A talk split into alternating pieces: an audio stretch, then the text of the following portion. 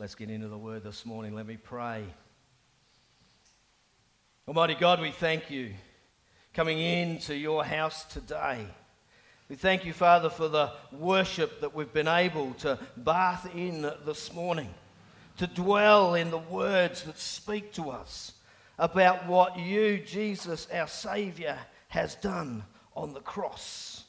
And we thank you now as we open up your holy word, as we conclude a series that we've been in. Lord God, I pray that you would speak because your servants are listening. We want to hear what you have to say to us today, Lord God Almighty, that we can apply these words into our lives today. It's in Jesus' name we pray. And everyone says... Alrighty, well this morning we are concluding our summer sermon series. It's been entitled, The Quest, from the book of Ecclesiastes. And our theme, our key verse in this series has been chapter 7, verse 24. How can anyone discover what life means? It's a good question, isn't it? Because did you know that 75% of young adults today say they are unsure of their purpose in life? 50% of young adults say that there is absolutely no value to any human life. Let that sink in. So life has lost its meaning because we're living today in the results of a culture that has actually unanchored itself from God's word.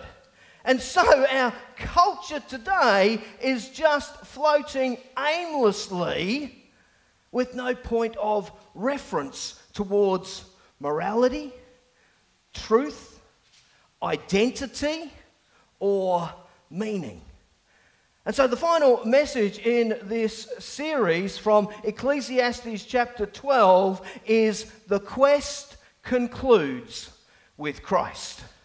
This morning we're going to look at Christ the Creator, Christ the Communicator, and Christ the Commander of all things, and get a greater understanding that our meaning, our purpose in life is found in glorifying God and worshipping Him alone. So firstly, the quest concludes with Christ the Creator. The very first verse in chapter 12. I was going to make the whole message about this verse, but I've expanded into preach the whole text. It begins in verse 1. Remember your Creator in the days of your youth. Now that word Creator... Yeah, it's the Hebrew word boror, and it's the same word that takes us all the way back to the foundation of God's word in Genesis 1:1. And that word creator, it's plural, yeah? More than one. And so it's a picture here, straight from the get-go, of the Trinity of God. Absolutely essential to understand the Trinity in your Christian faith. Some of you might remember I've taught you how to explain the Trinity to people, because it's a word that doesn't appear in the Scriptures, but it certainly appears, Father, Son, and Holy Spirit, throughout the Word of God. Some people will say, well, you know, Andrew, you can explain it like, you know, a grandfather and a father and a son. But if you take one of those out, you've still got two other people, haven't you? Or what about, you know, water? Water, ice, vapour. But if you take one of them out, you've still got water, haven't you? The way to continually explain the Trinity to people is space. We've got space in this room, haven't we? Yeah? We've got width, we've got depth, we've got height. But if you take one of those away, if you bring the ceiling down to the floor... Apart from a whole lot of squashed people, flat as pancakes, we no longer have space. The space is gone. If you bring the walls in, we no longer have space. And I want you to understand that the Trinity is absolutely essential to the Christian faith, because without the Trinity, we do not have the Christian God of the Bible who is able to save us. The foundation will be missing. Take you back to Christmas Eve of 1968. The Apollo 8 had just come around the dark side of the moon and it was heading home to Earth when in the window it got for the first time this image of Earth. Before this, we had never seen the rock that we live on from outer space and what it actually looks like. But looking for words to express what they had seen in the window. They didn't go to Einstein's words. They didn't go to Darwin. They didn't go to Shakespeare. They went to the Word of God. And from Genesis 1 to 10, they recited the words of Scripture from a Bible that was provided by the Gideons. And we get to that second verse, don't we? And it says that the earth was void and empty. And when you think about that, that's a real sort of symbolic picture of people's lives today when they take the Creator out of his creation. They're living lives today that are void and empty because it has no meaning without a maker. So you can imagine billions of people around the world hearing the Word of God echoing from outer space. In the beginning, God created the heavens and the earth. It was an image that was turned into a postage stamp with those words, in the beginning, God. I was trying to think this week, can you imagine something like that happening in our culture today? National Geographic reported on the event and they said this: the Apollo 8 mission captured a photograph of Earth from space that forever changed the way we saw ourselves. Folks, I think the wonder of creation should forever change the way that we see our Creator. Our Creator God is Christ. But there's more to remember, isn't there, from this scripture? We go to Genesis 1:27. So God created man in his own image. Whenever you see the word man in the Hebrew, it's the Hebrew word Adam, okay? It's a generic term for humankind. In the image of God, he created him. Male and female, he created them. And so because we are image bearers of God himself, created in his image, we've got this purpose, haven't we? To reflect, to reveal, to represent him in the world that he created. So there's no room in the creation story for any form of evolution. We are not the result of some coincidental cosmic accident. You have not been created from a single cell organism that has evolved over millions of years. You see, you're more than matter. You matter to your Maker, the Almighty. Listen to what C.S. Lewis once wrote. There are no ordinary people. You have never talked to a mere mortal. It is immortals whom you joke with, work with, marry, snub, and exploit. Church, there is dignity in every single human being who is created in the image of God. You've never looked into the eyes of someone that doesn't matter to your Maker.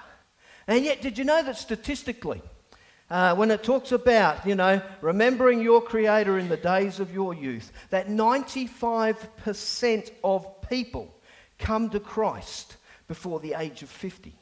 Most of those will come to Christ before the age of 30. So I thought we'd have a little test this morning. How many, you can raise your hands, how many came to Christ before the age of 20? Raise your hand. All right, put your hands down. How many before the age of 30? Raise your hands.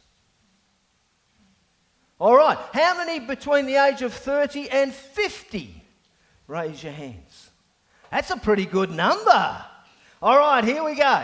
How many of you came to Christ after the age of 50? 5.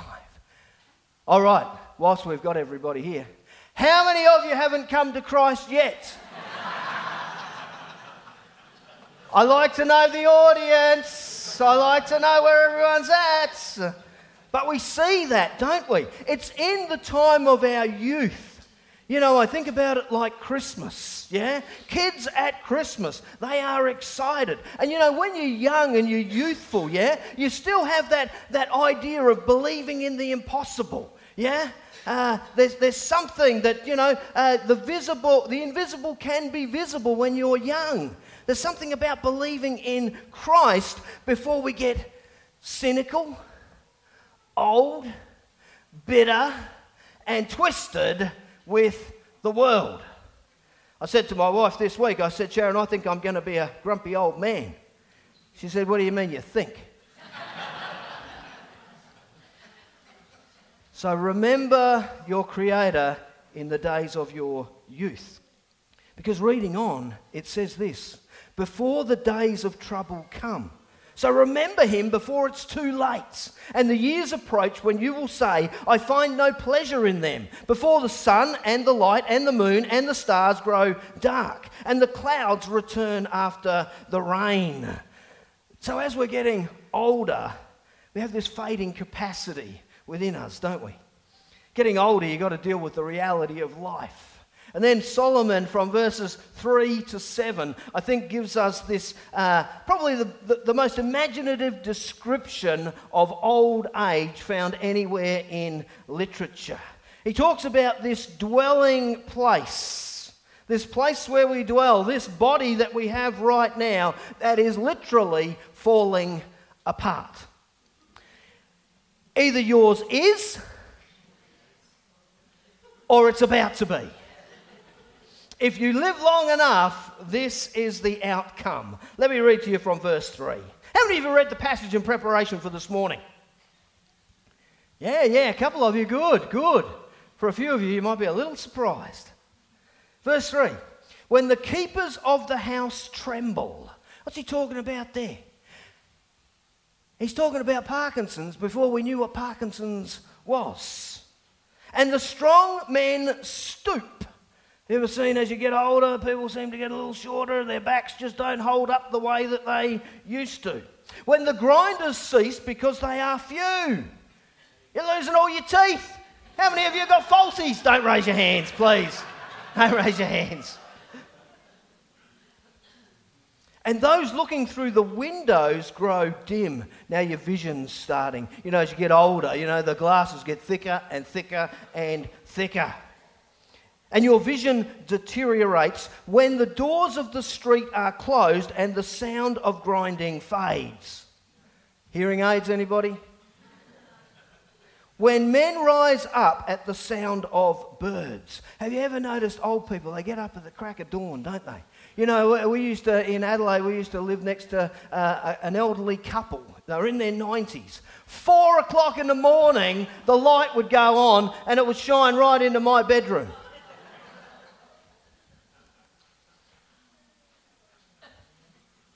I was going to say something then, but I was quite glad when they passed away.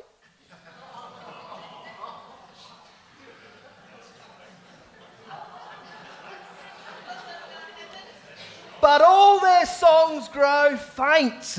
Have you ever noticed as you're getting older, your vocal cords aren't what they used to be? You know, at the moment I can belt it out from the front, but maybe when I'm in my 80s, you might think, I remember that guy used to be able to, but not now.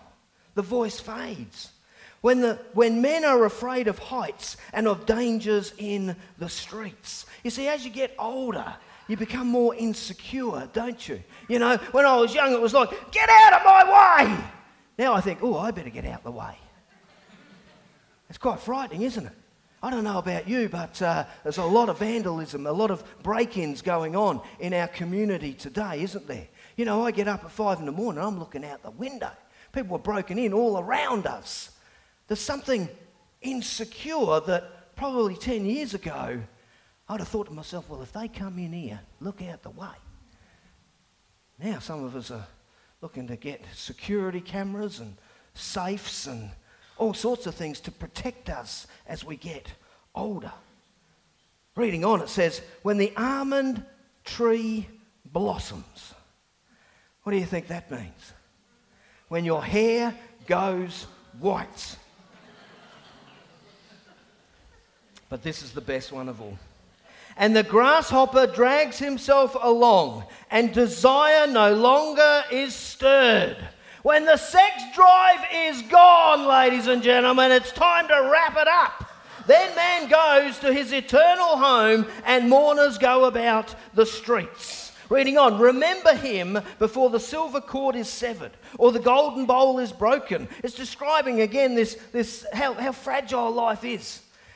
And the reality is, no one gets out of here unscathed. Before the pitcher is shattered at the springs. Now I've got some prostate problems. Or the wheel is broken at the well, when the heart stops beating, and the dust returns to the ground it came from, and the spirit returns to God who gave it. And it is all over, Red Rover. Folks, the reality is we ain't what we used to be. It's a description of the present reality that no one here is meant to last forever. Solomon is saying, come to your Saviour while you still can. Commit yourself to your Creator. Death is for sure, but faith is forever. And that's why we have this great verse from 2 Corinthians 5, don't we? There, Paul writes, now we know that if this earthly body we live in is destroyed, we have a building from God, an eternal house in heaven, not built by human hands. And so we know that this is just a mortal, temporary body. We know because Jesus Christ died and rose again that we will be clothed one day with an immortal, permanent body. Meanwhile, it says, we groan. That's every time I read that. Longing to be clothed with our heavenly dwelling. So how you respond to Christ who walked the earth is a lot more important to how we respond to man who walked the moon. Amen? So remember your Creator. Commit your life to Christ while you can, for eternity, meaning from your Maker. Next, in the quest, it concludes with Christ the communicator. Verses 9 through to 12. Not only was the teacher wise, but also he imparted knowledge to the people. He pondered and searched out and set in order many proverbs. The teacher searched to find just the right words, and what he wrote was upright and true. But Solomon knew that he didn't get his wisdom from the world, he got it from his Creator God, saying, the words of the wise are like goads. It means a long stick with an iron point. And when you think about the word in that, it's the whole idea is that the word, it pokes and it prods and it pricks our conscience as we sit under its authority. They're collected sayings like firmly embedded nails given by one shepherd. Be warned, my son, of anything in addition to them. It's a great picture, isn't it? Yeah? We know that the one shepherd that he's speaking about here is the Lord Jesus Christ. He is the good shepherd. And when you think about nails being embedded, they are the nails that embedded him on the cross, and that there is no other name by which we can be saved. Don't let other people tell you out there, there's other ways to come to salvation. Jesus Christ is the only way. Finally, verse 12. Of the making many books, there is no end, and much study wearies the body. Of course, the establishment of writing is the hallmark of civilization. 3,500 BC, books were first written on clay tablets. Imagine the kids carrying one of them in their backpacks to school, a clay tablet. And then it went on to papyrus and then into leather. And then, once they had that alphabetic script in Israel around the second millennium BC, it brought about no end of possibility for writings. And of course, today we move on 5,000 years from the writing of Ecclesiastes. We now live in the information age. Today, information is doubling every single 2 years. But with more information doesn't necessarily come more wisdom. Because you see, we live in a society today that's unanchored from God's word, drifting further and further away. So we actually lack the wisdom to know how to properly apply God's word to our lives, to bring them the meaning that God requires. Of course, I'm not knocking education. Education is critical, isn't it? But if you remove God from education, what do you have left? So it's really important that all people who are educated and are educators actually continue to bring God into the hallways of higher education. But more than everything that you learn here on earth, the best education is a biblical education, because it's a biblical education that you need to learn in order to receive eternal life. So just as our Creator simply spoke, remember Genesis? He simply spoke, and all this, ex nihilo, out of nothing, was created. So God created the world by his word. Solomon got the message from one shepherd. It was a shepherd that he trusted. He shepherds the sheep, and the sheep today we know are you and I. Bah! John 10:27. Jesus said, "And the sheep know my voice." You see, we know God's voice through his word. There are so many competing voices out there in the world, isn't there? Go this way, Andrew. No, go that way. No, do this. I'd like you to do that. We've got to get that direction and guidance from God's word, so our lives don't drift, so we're continually anchored.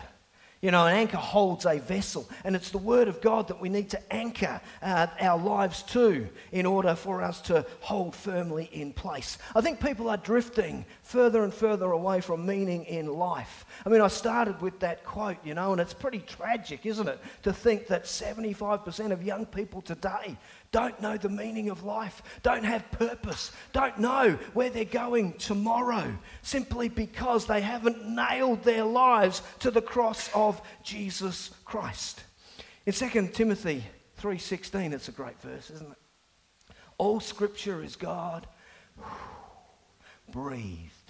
It means every single word that we read in the Bible is God inspired.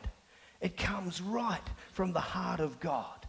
You know, God breathed life into us, and we became a living being. And because of the Spirit of God, when we read the Word of God, it becomes alive to us. It becomes active. It becomes purposeful and meaningful in the lives that we live today. Solomon received inspiration to write these words. And it's the inspiration of God, it's the breath of God, it's the spoken word of God that sets the Bible apart. It's why you can trust the Bible beyond any other literature or any other religious book.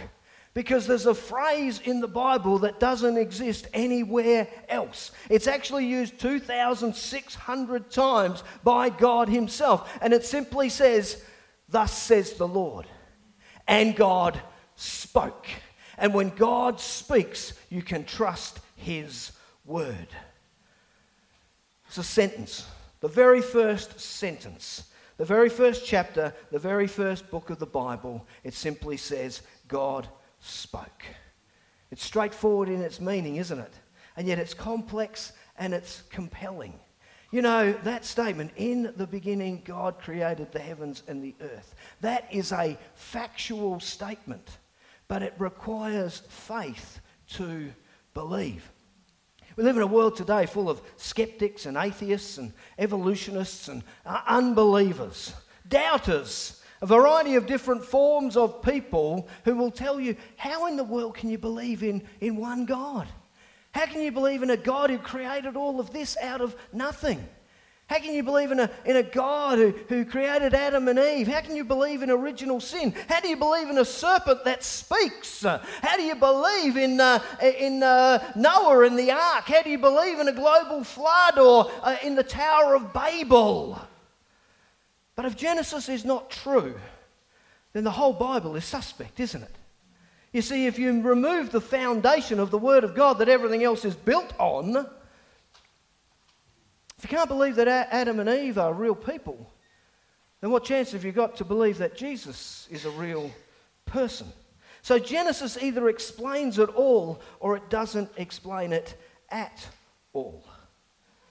Erwin Lutz, in his book, No Reason to Hide, Standing for Christ in a Collapsing Culture, he writes this: in a culture with an ever-narrowing definition of tolerance, Christians can no longer stay silent about the divide between the Bible's truths and the world's lies. So as you increase your knowledge of God through His Word, God increases your responsibility to live out that Word. You see, we are supposed to be living Bibles, so that people can actually read the pages of our lives and be able to come to faith through Jesus Christ. Someone put it this way: you're either a Bible or you're a libel. Did you know 75% of young people in schools today, they're actually taught that Jesus Christ isn't a real person? Let alone the fact that God sent His Son Jesus from heaven to earth at a time we call Christmas, conceived of the Holy Spirit and born of the Virgin Mary, so He could enter the world the way that the first Adam did, free of sin. He lived a sinless life. He then died on the cross for our sins. He was buried. He then rose again with that immortal body, transformed after 3 days. He walked the earth for 40 days, appeared to over 500 people before He ascended back to heaven, and is coming again. Amen.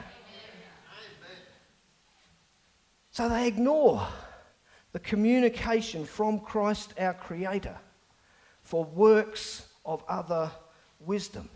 But there's a fundamental question that every single person at the very end of it all has going to have to ask. What is going to be the final authority in my life? Because the answer to that question will determine each person's eternal destiny. So we need to be people who demonstrate lives that are anchored, that are nailed to the cross, that are embedded in God's Word, so that we can communicate what 1 Peter 3:15 tells us.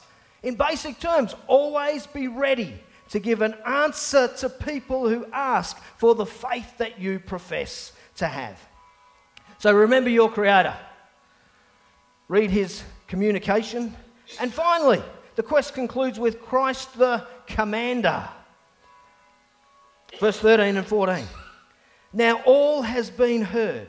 Here is the conclusion of the matter: fear God. Whenever I see that word fear, I always like to encourage people to remember revere. Revere God. Worship God and you do not have to worry. And keep His commandments, for this is the whole duty of man. So if Christ is your Creator, you demonstrate that by keeping His commandments. So the God we meet in the very first verse in the Bible, our Creator, we are called to worship Him now, just as the angels do in heaven, and we will forever and ever and ever. In Revelation 4, verse 11, it says, "Worthy are you, O Lord and God, to receive glory and honor and power, for you created all things, and by your will they exist and were created."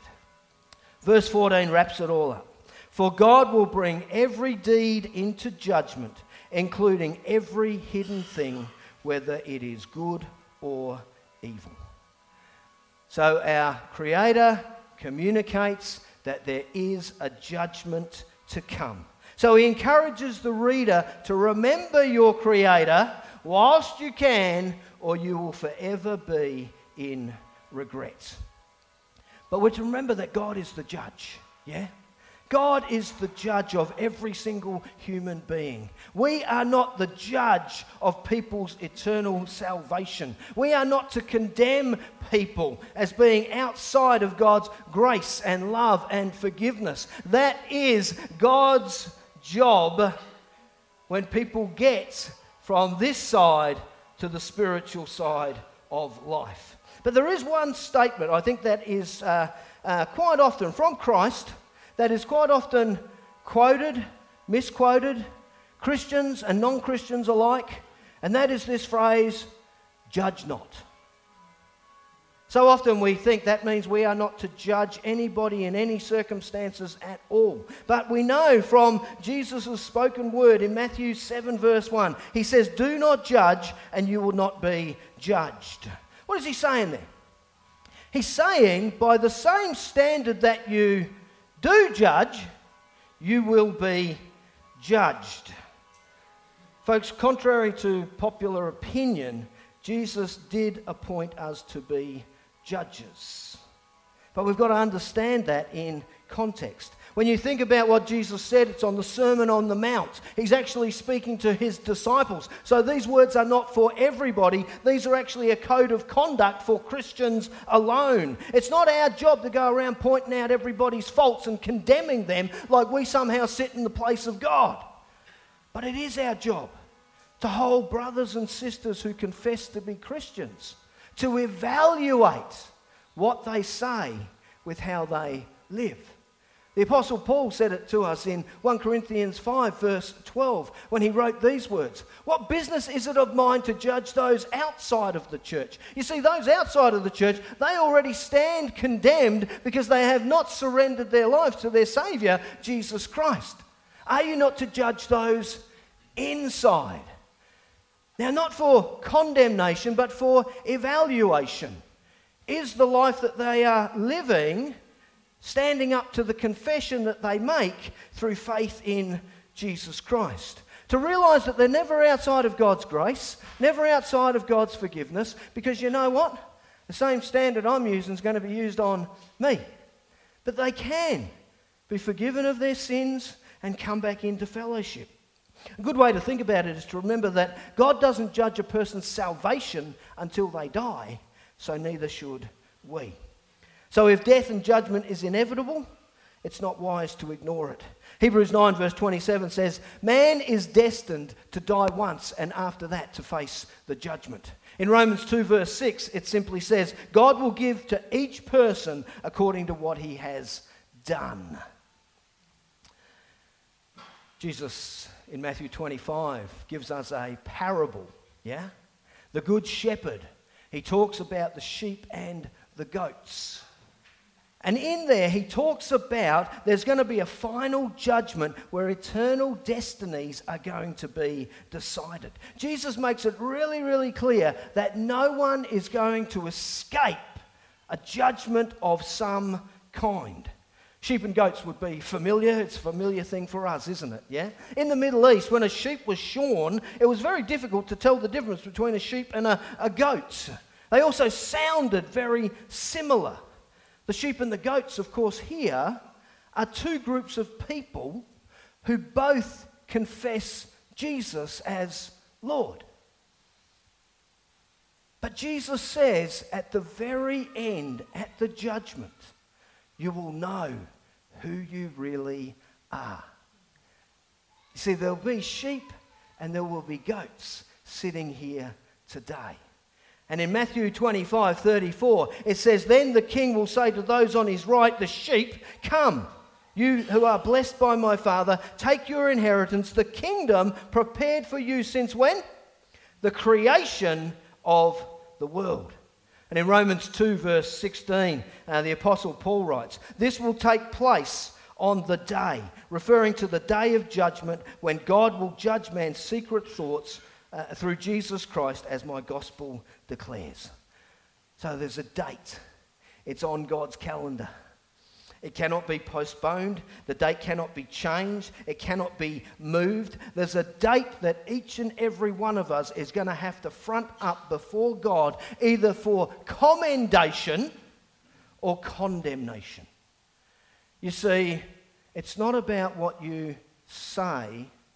It's about how it reflects in how you live. How many people do you know say, yeah, I believe in Jesus?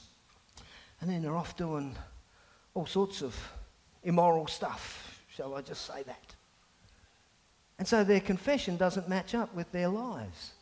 Jesus says you will know them by their fruit. You will know them by their deeds, by their actions, by their words. What they say will match up with what they do. And you'll know whether you're a sheep or a goat.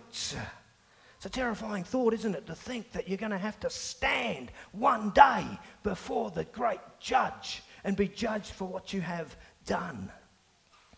But I've got to let you in on a little secret. I ain't going to be standing before the great white throne of God. I ain't going to the Supreme Court. Do you know why? Because I know I'm guilty. I know of all the things that I've done. I know of the sins that I have committed. And so, years ago,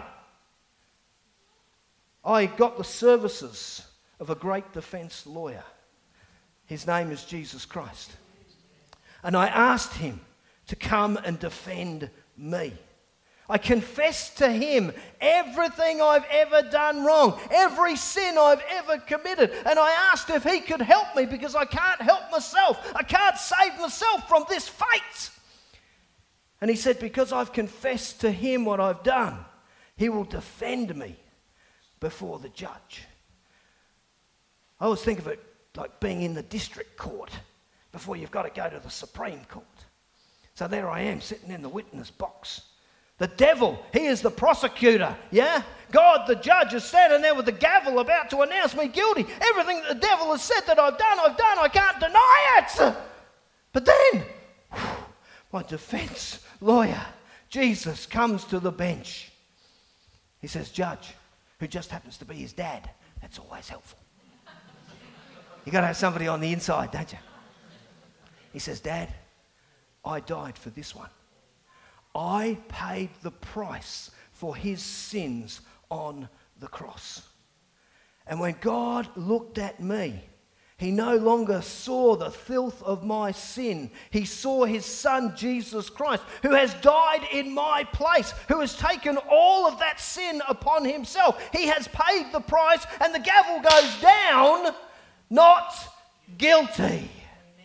Not pardoned, not guilty. You see, if you are pardoned from your sins, you still have a rap sheet, yeah? But we know when we are found not guilty, there is no longer any evidence of anything that you have ever done wrong. The Bible says, as far as to east as to west, I will remember your sins no more. I am free to go! Free at last! I'm free to live in the security that Jesus Christ has given me. And if you haven't done that yet, I strongly suggest you do. So my Creator has communicated what he commands so that I won't be condemned but commended by Christ for my commitment to his commandments. So we remember our Creator. We read his communication and we revere his commands. Now we're going to come to just what I think is the most natural conclusion of any message you can get. We're going to come to the communion table this morning. Just simply want to invite you to open up your elements now. This time is really a response from you to the word of God that's just been spoken.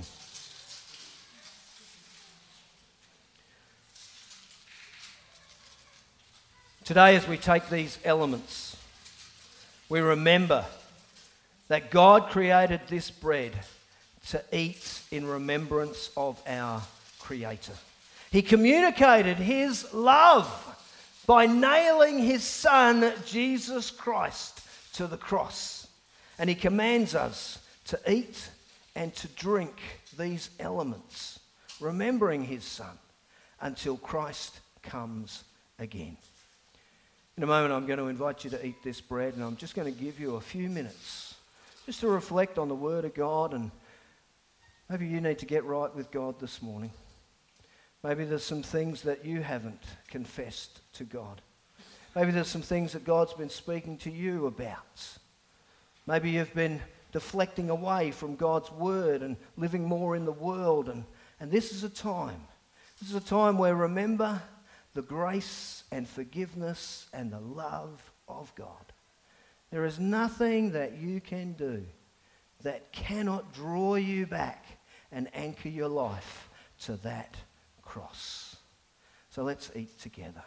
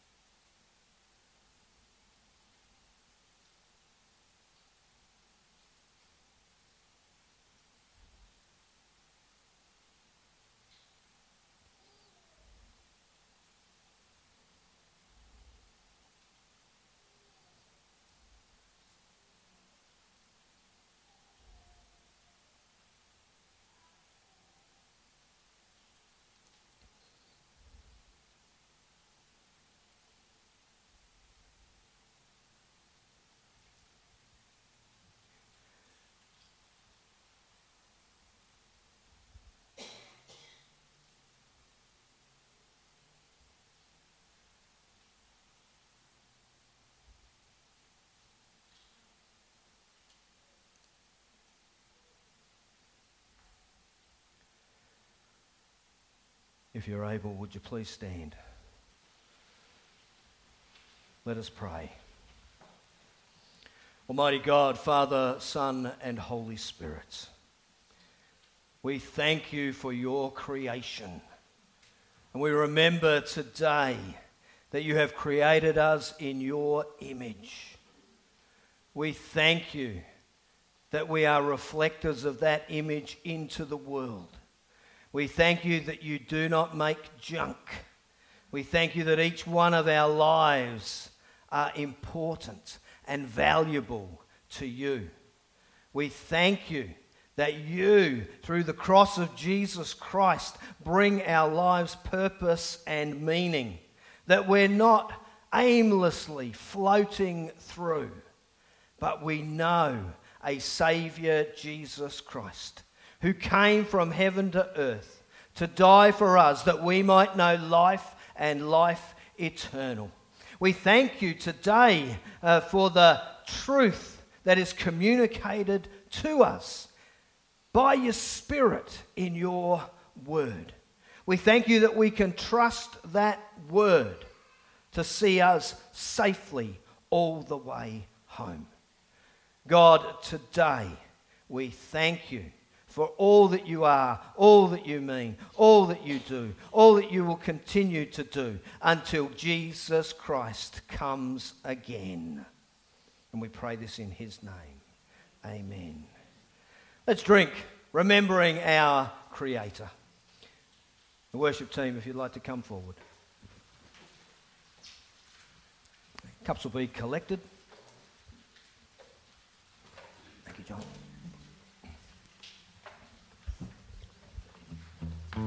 We're going to respond to the Word of God now in a time of worship. We've got a couple of songs to sing to conclude this morning.